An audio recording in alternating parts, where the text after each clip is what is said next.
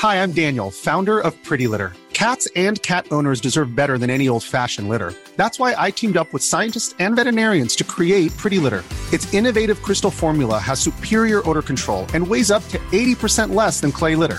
Pretty Litter even monitors health by changing colors to help detect early signs of potential illness. It's the world's smartest kitty litter. Go to prettylitter.com and use code ACAST for 20% off your first order and a free cat toy. Terms and conditions apply. See site for details. This is the podcast of a woman named Rad and a man named Paul. Welcome to Game for Anything.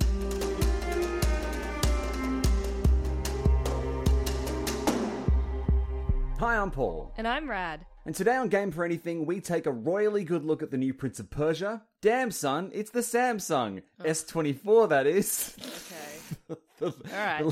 The Last of Us Part 2 gets a remaster just three and a half years after the first release, and I enter my dollhouse era. Oh, okay. What a deeply questionable statement that you've just made. We certainly do have opinions. I am not going to start with the dollhouse because I think I need a little bit of time to warm up and be ready for whatever that is. Uh, Yeah. But you did mention the new Prince of Persia. And Paul, did you know that that is actually one of the first games I ever played? Not the new one, the original.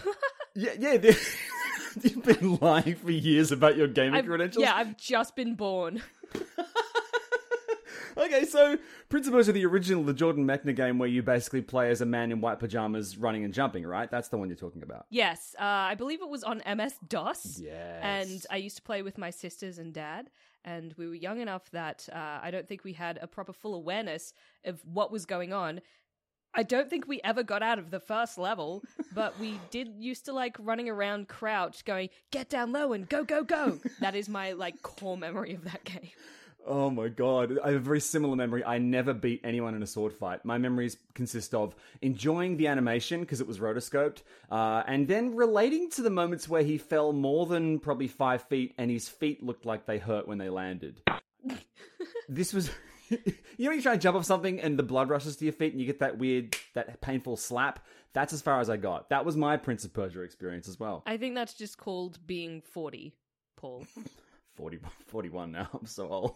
I'm Oh, yeah, that's right. Sorry. wizened. This new Prince of Persia does have a little more in the tank, uh, and frankly, it's a lot easier, which is nice. But Prince of Persia is objectively back. It's not the first time that Prince of Persia has been rebooted. I don't know if you remember, but in the early 2000s, around 2003, 4, 5, they released a game called The Sands of Time, and then there were two follow ups The Warrior Within and The Two Thrones. And I remember them partly because they were really good games, Rad, but mostly because the prince himself had the exact same facial hair as the singer from Filter, that band that did the Take a Picture song. Do you remember?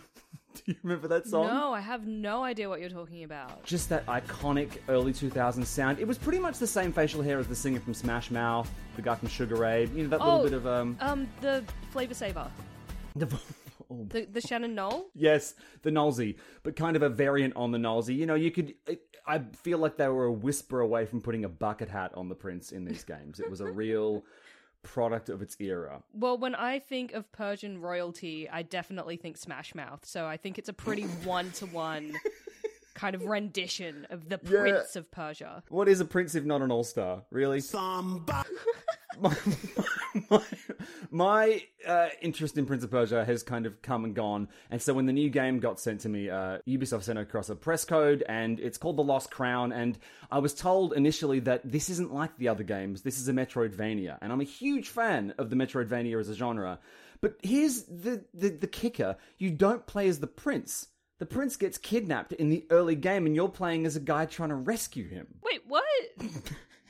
okay, no, actually, I, I, I, at first I was like, no, unacceptable. Yeah. But I'm gonna roll that on back because we all are aware of the legend of Zelda. That is correct. And Zelda is not really uh, playable in those games. She gets whisked off and, you know, has agency and does lots of cool shit, especially in the new games. But in this game, your prince gets taken to another castle very early, and you're one of seven sort of legendary heroes heading off into this really messed up ancient city that's been sort of um you know it's time is very janky and fluid there so you head in there and you have an adventure you play as this guy called sargon which is a it sounds like a toilet cleaner not the best name for a hero That's by the by. You're basically on a rescue mission in a Metroidvania, and um, it didn't grab me. But then I realized, you know how you're not meant to uh, buy food when you're hungry. Uh, I don't think That's the best time to buy food. That's when I buy all the stuff I like the most. Yeah, but that's what you you can't. I mean, let's be honest, Rad. When you and I walk into a supermarket when I'm staying at yours, uh, and we're hungry, we buy the worst food. I mean, it's the best in the moment, but it does not set you up for, for like a sustainable couple of days. We're buying multiple. Paul, that is just my life. That's just me living at any given point. But that's, I mean, it- how is that not the struggle of Sargon in The Lost Crown? He is just going moment to moment.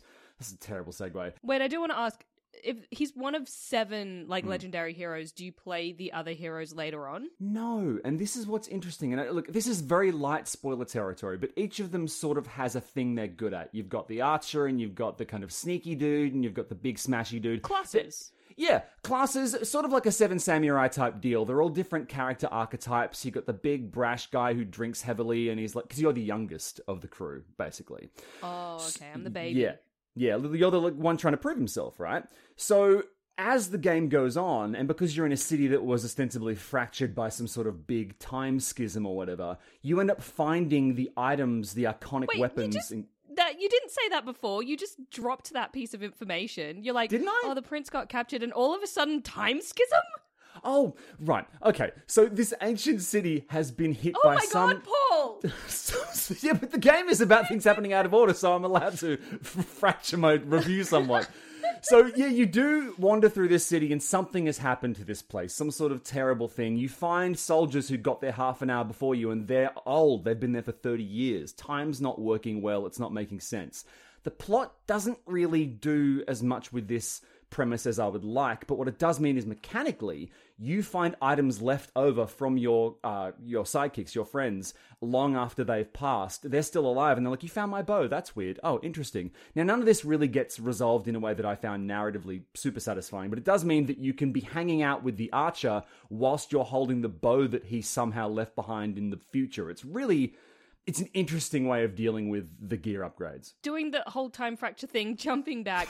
you said that the game didn't necessarily grab you, and then you made uh, an comparison to going shopping hungry. Where Yeah. was that train of thought going?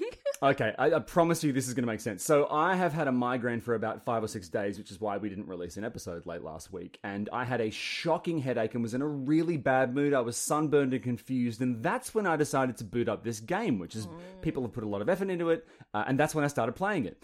And so, whilst I don't think you should shop whilst hungry. Uh, you also shouldn't play a game or in you know imbibe or experience any piece of art that you actually want to give a shit about when you're in a terrible mood, hungry, angry, confused, and with a migraine. So I stepped back in this morning and enjoyed it twice as much. Shouldn't the art pull you out of the bad mood? Shouldn't it be like enrichment that makes you feel better? Yeah, I think that's a very valid point. Or is that asking too much from a video game? I do think good art can pull you out of places. Physical pain, I don't know if it can do that. I mean, I've- I've yet to see a film that was so good that it actually deadened the nerve endings. If anything, bad art should do that. Bad art should numb you completely. No, they're just gonna start taking the Mona Lisa on hospital tour and showing it to people who are in pain. It, forget anesthesia. Yeah, Just, get Mona in there. I mean, ironically, waiting in line to see the Mona Lisa gave me a migraine once. It was a uh, two hour and 11 minute queue around the back of the Louvre on a hot day. By the time I got there, I was so mad. I hated that small woman. Uh, and so yeah, she, she gave me a headache. That's why she was smiling. She fucking loves it. She's, she just loves inflicting pain. Look, part of the reason I enjoyed it so much this morning, apart from the fact that I didn't have a headache, is I was on Reddit searching for other people who might have had a similarly, like, initially, uh, you know, kind of cool reaction to it. And I, uh, You were searching for validation, I was, I was- you're right. I was, and hope- and it sounds like you found it. I was hoping other people would back me up. what I actually found, Rad, was a really interesting thread from a bunch of players saying this is the first Prince of Persia game that has Persian dialogue. So, Ah. yes, I didn't have a headache this morning and I was in a better mood, but also I was playing this game with Persian dialogue and English subtitles. And sure enough, it just feels more authentic. The voice acting's lovely, the flavor's better, and as a holistic experience, I've taken it from probably like a five to maybe an eight now. You know, it's actually a little bit ludicrous to think that it's the first Prince of Persia game that has kind of that connection to Persian culture. I, Yeah. It feels like a missed opportunity. And I think it's about time they gave Persia the respect that it's due in a piece of Prince of Persia media. Because we all remember Jake Gyllenhaal's little brown face moment in the uh, Prince of Persia film from what, like 2005, maybe? I don't know exactly. I remember that film distinctly because the three leads in a per- film set in Persia, you got Jake Gyllenhaal, very white, Gemma Arterton, who's British, and Ben Kingsley. It was galling and also, I mean, not a great film. Kind of came out in that peak era of attempted video game movie adaptations. I love video game movies because they're just always so shit.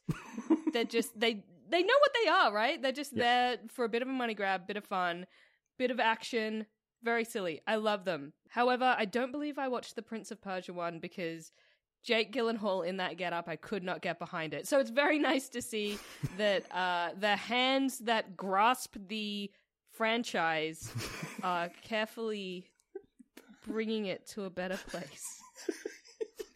Yeah.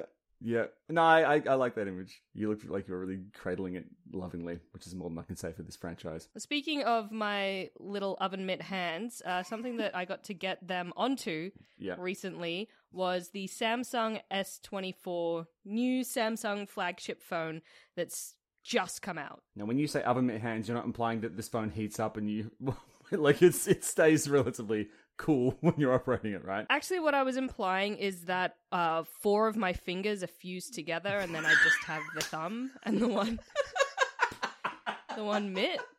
like little fins, flippers. That's that's that's adorable.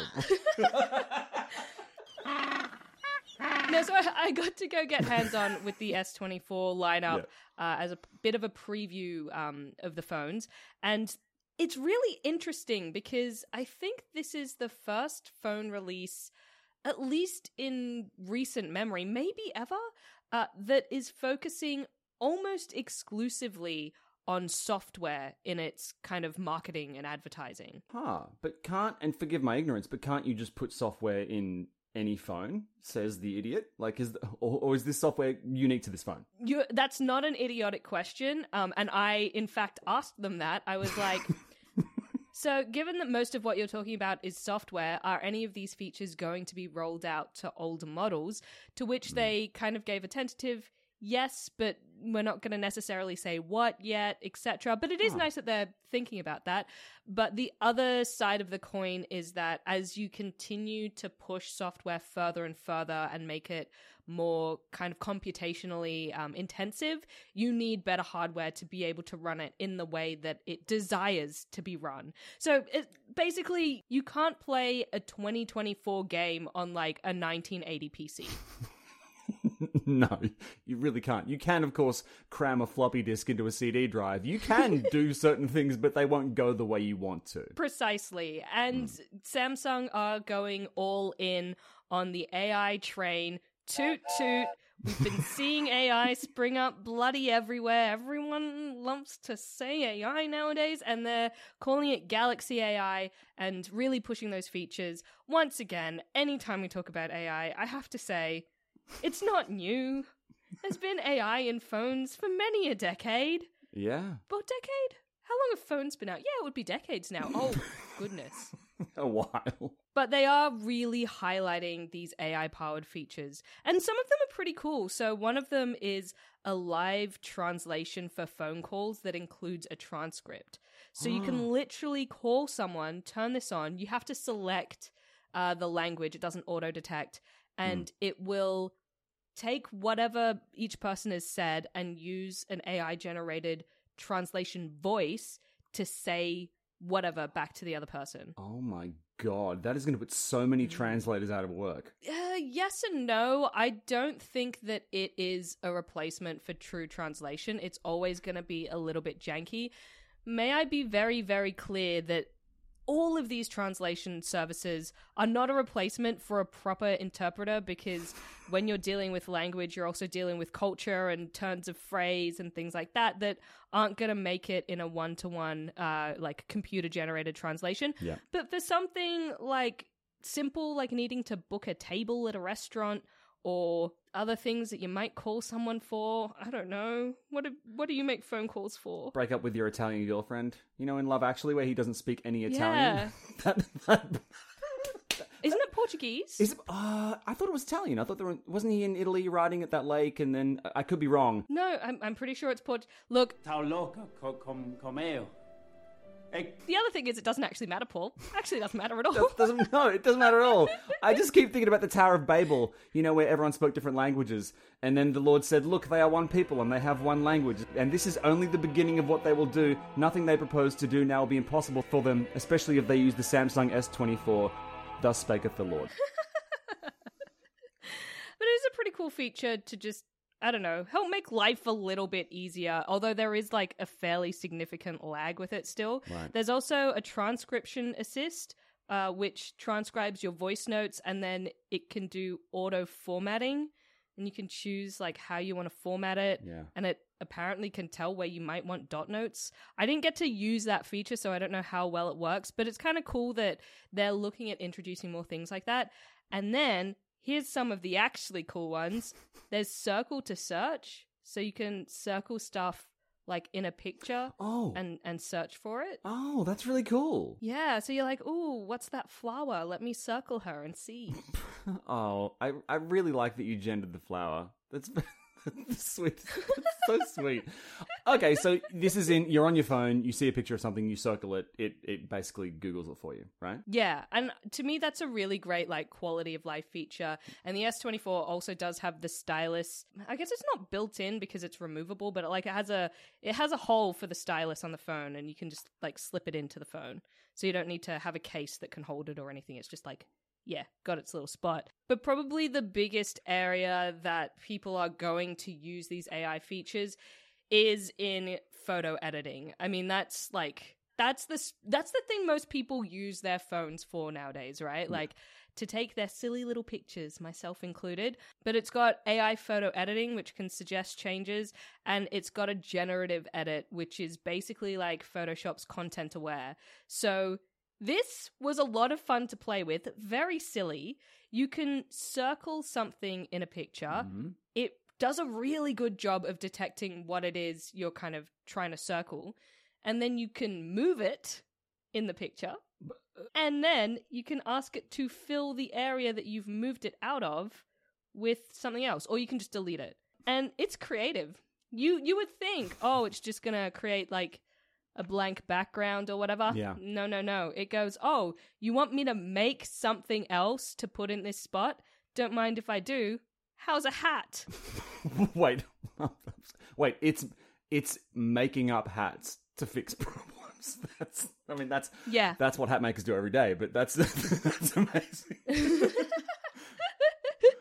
I also moved myself out of a photo, like just moved myself to the corner, and it replaced me with I'm gonna say a plinth. Look, Rad, if you and I were doing the podcast and you disappeared and a plinth was here, the conversation would not work. It would, I mean, there'd be a certain somber quality to the silence, but it wouldn't be it wouldn't be the same. But in a photo it works, is what you're saying. Um, did I say that in a photo it works? You said it did it. Did I say that? You didn't no, say I think it it's. Okay.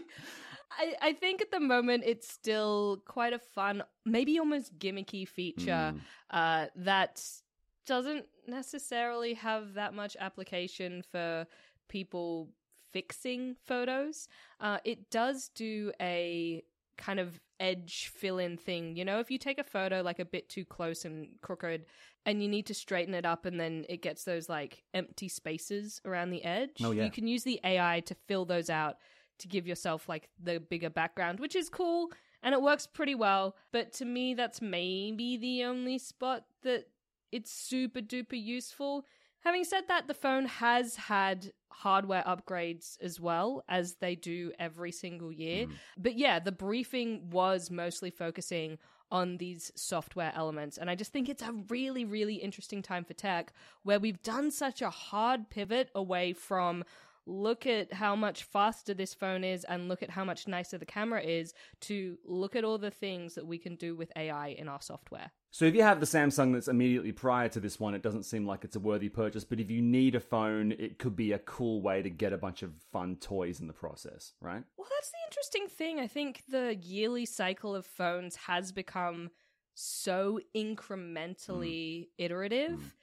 And I I don't say that as like poo-pooing it because I'm such a tech head. I can't help it. I want the new thing even though I know it's only maybe like 10% better. Yeah. I'm like, "Ooh, 10%." I don't think that anyone really needs to upgrade their phone every year. And again, I say that as someone who does it. So I'm a sicko, don't listen to me. But I think it is going to maybe be a bit harder to convince people that they need to do that yearly upgrade when the focus is on software and if those software features are being rolled out to older phones. I think that they should roll software features out to older phones. I think that you know, that's that's just being nice, isn't it? As a manufacturer. But yeah, for me I didn't see anything that made me go, "Ooh, that's a good upgrade. That makes that's tasty and I want it." Hi, I'm Daniel, founder of Pretty Litter. Cats and cat owners deserve better than any old-fashioned litter. That's why I teamed up with scientists and veterinarians to create Pretty Litter. Its innovative crystal formula has superior odor control and weighs up to 80% less than clay litter. Pretty Litter even monitors health by changing colors to help detect early signs of potential illness. It's the world's smartest kitty litter. Go to prettylitter.com and use code ACAST for 20% off your first order and a free cat toy. Terms and conditions apply. See site for details. Well, Rad, you've been playing with fun toys, and I actually want to talk about. Yeah, it's time for the dollhouse at a talk break. This is going to get weird. Oh. So, listen, I got sent something in the mail uh, last week. It's the Exo-6 Picard 1 6 scale articulated figure of Admiral Jean Luc Picard. Now, uh, I should point out I'm a huge Star Trek fan, but what this is basically is a 20, I think like a 28 centimeter tall um, Star Trek oh. figure, which is apparently museum quality, and it's got like 30 points of articulation. It's in this outfit that was co-designed by the costume designer from the show. Uh, it's got an original like hand sculpt of uh, Patrick Stewart's face.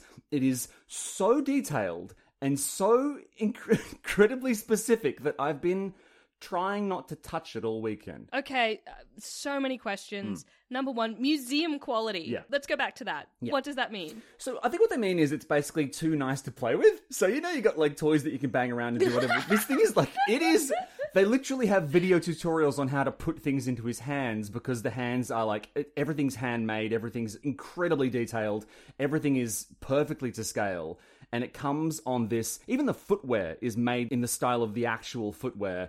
And I mean, you open the box and he's lying there, incredibly lifelike, with replaceable hands next to him, and a tiny bottle of. Uh, there's a phaser next to him on one side, and a tiny bottle of Chateau Picard on the other, uh, which is the wine that Jean Luc makes. So I've got him holding wine. Okay, replaceable hands. Yeah. It's giving Bratz doll. Does that mean that it has like the little line of gap around like the the joints and stuff? I was thinking, does it have those uh, kind of He-Man joints where it's it's two pieces slid into each other with a screw in the middle. It's interesting. There's like a ball joint that you kind of pull the hand out of, but because of all the immaculate tailoring, the sleeves and the cuff length. Because I don't know if you've ever had a suit fitted, but the cuff is always meant to go over the wrist. So the sleeve, you basically hike his sleeves up to zhuzh them Queer Eye styles, give him a zhuzh, and then what you see is sort of a classic blank plastic doll arm with the ball joint, and everything from the ball joint onwards is this photorealistic articulated hand hand. So you pop that out, put the other one in, pull the sleeves down, give them a little adjust, a little zhuzh, and they actually talk you through how to kind of smooth the fabric so it looks like it falls naturally because it's not. They've actually used a smaller weave of fabric so that it sits exactly as it would on the real person. So it's almost like the fabric weave is smaller as opposed to using a jumbo weave, which would look like a large. It's rad. This is. I've never. I've never had. Look, Rad. I like collectibles and toys, but this thing feels I'm scared of it. It's it looks so expensive. It's sitting right behind me, kind of looming. And the thing is, it is hands down the single best piece of Star Trek ephemera I've ever seen. It is a magnificent collectible. It's absolutely incredible, but I need to lock it up. How expensive is this thing? It's sitting around, I think it's like 250 USD for this. And I mean, it's, it's, Oh, it's, well, how much do you think it was going to cost? I don't know, maybe like eight hundred dollars. I don't buy figurines. Yeah, yeah. So I don't know what their price point is. But when you're talking about like specialty tiny weave fabric and photorealistic little man face handmade, to me that sounds very expensive. So in a way, I'm relieved. Yeah, and I think shipping wise, you're going to have to pay for like life insurance. You're shipping a living thing. It's very, it's very expensive. now they're they're releasing a bunch that are coming up uh, because these are based on this is based on Jean Luc Picard from Picard season three, and the showrunner Terry Matalas has been collaborating with them, so they're going to keep releasing stuff. But this leads me to something I wanted to talk to you about lately, and it's a very specific hobby slash obsession. And Rad, I feel like. I feel like you and I are close enough that I can trust you with this admission, but I think I might be entering my dollhouse era. Paul, you are saying this on a podcast that we release publicly to many people who aren't just me. Yep, that's true. That's true. But I mean, I mainly do this for you. Uh, and you once chastised me for acknowledging That's fair. the audience. You literally said, "Don't talk to them. Don't acknowledge them." Go- That's fair. This you're talking to me, and I talk to the audience. Yep. All right. So you're entering your dollhouse era. I- will admit that I felt a sense of relief when you started talking about this, and you had said dollhouse era, Mm. and then it turns out you've actually just gotten one doll, because I feel like the house itself is like almost not the scary bit, but the really intense bit, right? Yeah. So when you say dollhouse era, does that mean you like you're giving him a family? You, what is it? Okay, first of all, I'm not trying to create a Jean-Luc breeding program in a in a box in the corner of my room. The, it's too Aren't you? no, it's too Aren't you? no, it's too hot in here for that. And Jean-Luc's from the French countryside, and they prefer a cooler climate. No, actually, look, Rad, I have a confession to make. Uh, this is not actually about the Jean-Luc Picard doll that they sent me. This is something different. So I'm a very big Doctor Who fan, and about ten years ago, someone sent me this kind of collector's box of five-inch uh, Doctor Who figurines of all the different Doctors from a company called Character Options, and they've had the license to make Doctor Who figurines for years. And every once in a while, I'll see sort of a, a different one from a different era of the show, and they're always very time limited, and the, the stocks are very low, and they're quite specific. So I'll order one occasionally on eBay for like twenty bucks, uh, you know, whatever.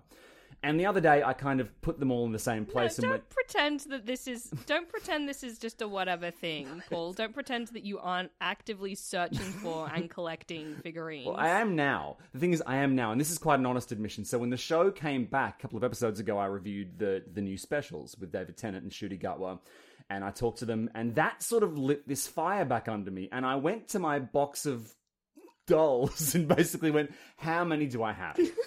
Turns out I have quite a lot. And then I realized there are a bunch I didn't have. And so I started seeking those ones out. And so now I have a very large box with multiple incarnations of each doctor. And I realized that I didn't have anywhere to put them. And so I went onto Etsy and I found a guy who basically makes uh, papercraft dioramas, dollhouses, for different kind of sci-fi environs. So I've been printing them out scale, cutting them with an X-Acto knife, gluing them, finding the right paper stock, taking it back if it's the wrong paper stock, using different materials, gluing and pasting or whatever.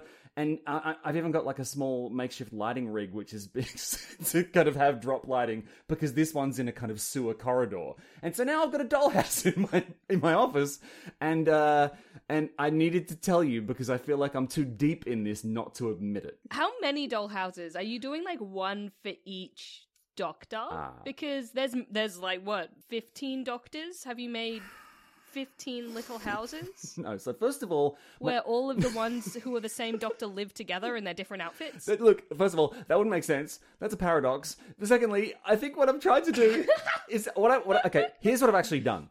In deference to Tegan, what happens is we have a display case in the office with a single sort of, uh, you know, like a foot and a half square box in a glass cabinet up top at eye level. And so the agreement was, and by the way, I voluntarily entered this agreement, is I'm going to have a rotating exhibit basically where each week i'm going to create a different scene from the show and you get to come in and go oh that's from that thing because tegan's also a doctor who fan.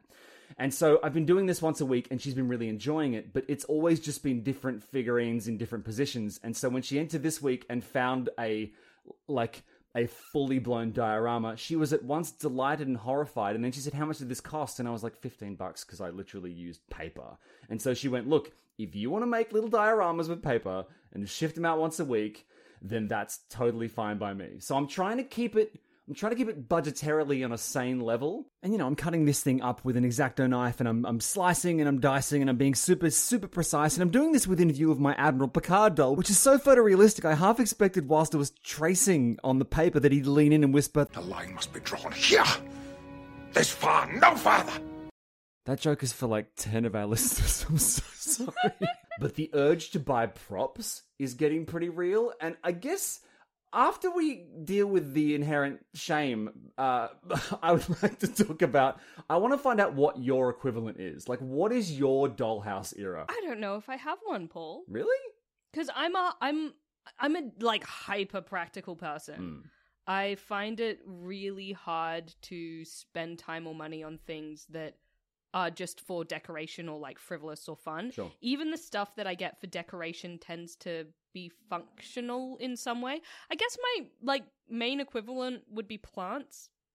But they're they're saving the earth, so is that really like frivolous? I don't know. Rad, the doctor saves the earth every day. Secondly, uh, what about what about what about taxidermy? Well, I mean, he's plastic. I, he's plastic. He's hunks of plastic. Yeah. I I think it's maybe the hunks of plastic element of it that I can't really get around. Or if we're talking decorative, I guess like yeah, I do collect a bit of taxidermy. Hmm, okay, but you're not building doll houses for dead animals. You're just putting them in nice cabinets, presumably. Yeah, because I want my house to feel like a museum and fossils. Okay, no, so I take it back. I, I do collect things that are just decorative. Maybe it's the element of it being made from plastic. I've tried to make it as artisanal as possible, but I really bounced off the fact that they are toys, and so I'm having to find ways to arrange them where it looks sort of classy and minimalist, which is where I come in with the exhibit. So there's one now that's just like a kind of a sewer tunnel, and it's lit beautifully, and there's three people in it, and it's got.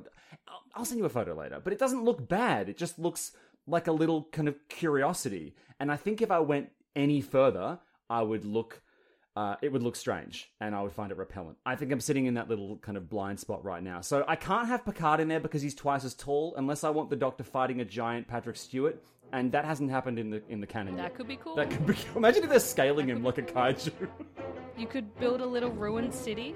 Look, I, I love this new hobby for you. I think that having creative hobbies is so important and you're not hurting anyone. Um, Bless you. and good on you, Paul. Thanks. Oh God. Speaking of hurting people, have you played Last of Us Part 2? I I say that because it not only involves hurting of people within the game, Yeah. but I feel like it also emotionally hurt a lot of people. Yeah, I played Last of Us 1 and 2, the originals, and these games are emotionally scarring. And watching friends of mine uh, sit down to watch the TV show and watching them sort of get optimistic about things and having to stay quiet is a real thing. And yes, you're right. Pain seems to be the core mechanic of this of this series. Well, the remaster of Last of Us Part 2 just came out a very short three and a half years after the original. I've been playing it. I never finished Part 2 when it first came out, so it is sort of nice to have that remaster to sort of hook you back in or give you another reason to go in and play. They have changed a few things with mechanics, accessibility. Uh, they've added some new modes, and you can upgrade from your original copy of Part 2 to the remastered version for less than full price of the game, which is kind of cool. Yeah. But Paul, I wanted to ask you if you can think of another franchise that is as bonkersly beloved as Last of Us. Because as you said, there's the first one, and then there was a remaster of the first one, and then a complete rebuild. There's the sequel, and now the remaster, and there's a TV show. Are we doing too much? Well, I'd say we're doing too much for a game which is so emotionally harrowing. I mean, going back to this game once you've played it is really difficult because there are things that happen in it which are, again, Prestige TV is littered with storylines which you only have to experience once. But the gameplay loop of the Last of Us games is so satisfying that I'm curious as to who is replaying these games over and over and over again. I mean, GTA 5 has had multiple, multiple, multiple remasters, but that's an open world game. This is a narrative based game. I can't think of anything equivalently beloved. No. Do you think it's because people want to imagine themselves in this world, even though it is, as you said, harrowing and kind of scary and awful because there there was that really big era of people being obsessed with post-apocalyptic kind of zombie um, content. And I think part of the appeal of that is imagining what you would do in these situations and sort of believing that you yourself could survive. Yeah. Do you think that that's the element that draws people in? I would say that, but the thing is, most of the zombie open world apocalyptic games that I enjoy are ones where the main character is an empty cipher upon whom I can impose my ideals, my worldview, my personality, my moral barometer. But in the but Joel is a very specific character. Ellie is a very specific character. You can't play the game as someone else. You are playing as a fully scripted single player version of a character. And also, they make choices I wouldn't make. Now, I love experiencing the world from other people's point of view, but I. I can't share a bleak worldview. And uh, the showrunner of uh, The Last of Us made Chernobyl, so you know he's a sunny fella with a really cheerful disposition. This is not a dude who believes that humanity is capable of doing better things. So I wouldn't play these games or watch the show if you expected a uh, a happy-go-lucky worldview. I think media is this sort of really special place where we can experience often negative emotions that are in a safe way. Yeah. And that's why people watch scary stuff, right? It's a way to experience fear, which is a part of the gamut of human emotions in a safe way. And I think that that can be really, really healthy. At the same time, a piece of media that's about a pandemic and sort of the hell that gets unleashed because of it is Yeah. a really hard sell post 2020. Um, and I am finding it maybe a little bit more difficult to stomach than I previously found post apocalyptic media. Yeah. Of course, part two did come out in like June 2020, so sort of in the height of it all. But I think kind of at that time we were sort of in lockdowns and still thinking this whole COVID thing will blow over. It didn't have the same global ramifications yet Yeah. that it does now. We hadn't been traumatized quite yet. We were just at the beginning of the journey. Yeah. So, I mean, what I love is that people, if you took your time playing The Last of Us 2 and you were going through a particularly hard lockdown, you're getting double traumatized. You're getting flanked by trauma, right? You're getting, I remember when um, Tegan ch- popped on World War Z for the first time in early lockdown, and we were watching it going, oh, I'm sure this will be fine. I'm sure this won't turn into whatever this film is about. But now, you're right, post lockdown, The Last of Us 2, a, even, a, even a very pretty remaster, surely that's triggering some stuff for some players, right? I'm sure it would be, but I think for me, I am feeling sort of what I said before that vibe of playing and thinking, yeah, I could do that. I could totally survive. Look, I figured out this puzzle. I figured out how to turn on that generator. I could do that in real life. Yeah. And climb that wall and save myself. uh, which, you know, I'm not sure that I'm the type of person that needed that sort of boost to hubris.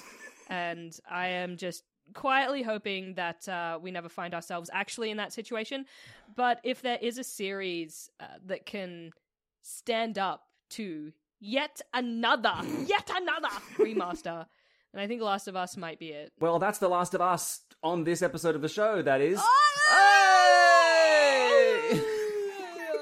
That was a good one, Paul. Thanks, man. Uh, but that's all the time we have for this episode of Game for Anything. It's been so much fun hanging out with you all. We'll see you next time.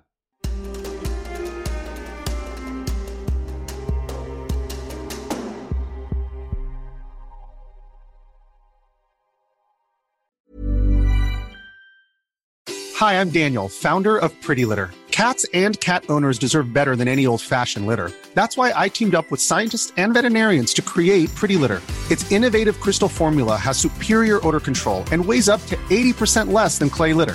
Pretty Litter even monitors health by changing colors to help detect early signs of potential illness. It's the world's smartest kitty litter. Go to prettylitter.com and use code ACAST for 20% off your first order and a free cat toy. Terms and conditions apply. See site for details.